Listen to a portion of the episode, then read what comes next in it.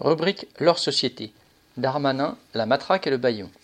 La campagne sécuritaire qui sature les ondes depuis des semaines a connu un nouveau rebondissement avec la menace de plainte du ministre de l'Intérieur, Gérald Darmanin, contre Audrey Poulevard, à la tête de liste socialiste en Île-de-France, pour diffamation contre la police.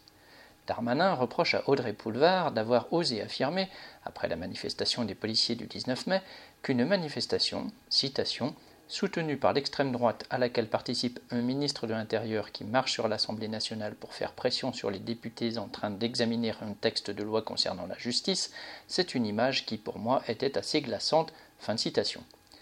Précédemment, Boulevard avait aussi dénoncé à juste titre les morts imputées à la police de Malik Oussekine en 1986, Zied Bena et Bouna Traoré en 2005, Adama Traoré en 2016. Darmanin voudrait montrer qu'il ne laissera pas de telles paroles impunies. Il veut démontrer que le gouvernement n'est pas en retard sur la droite et Le Pen quand il s'agit de déclarations d'amour aux forces de répression et de menaces contre ceux qui osent dire la vérité sur leurs agissements. Le fait que Darmanin a finalement annoncé ne pas porter plainte n'est dû qu'à l'inconsistance des motifs. La campagne politique demeure.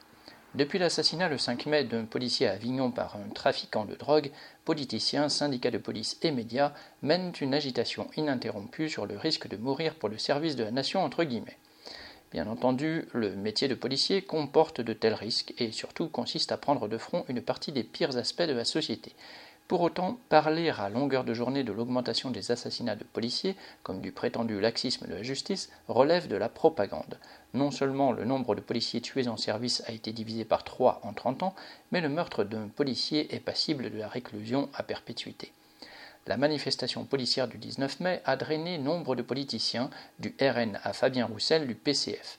Alors qu'un concours de démagogie et de surenchère fait déjà de la sécurité un thème central de la vie politique, aucun ne veut rester en arrière.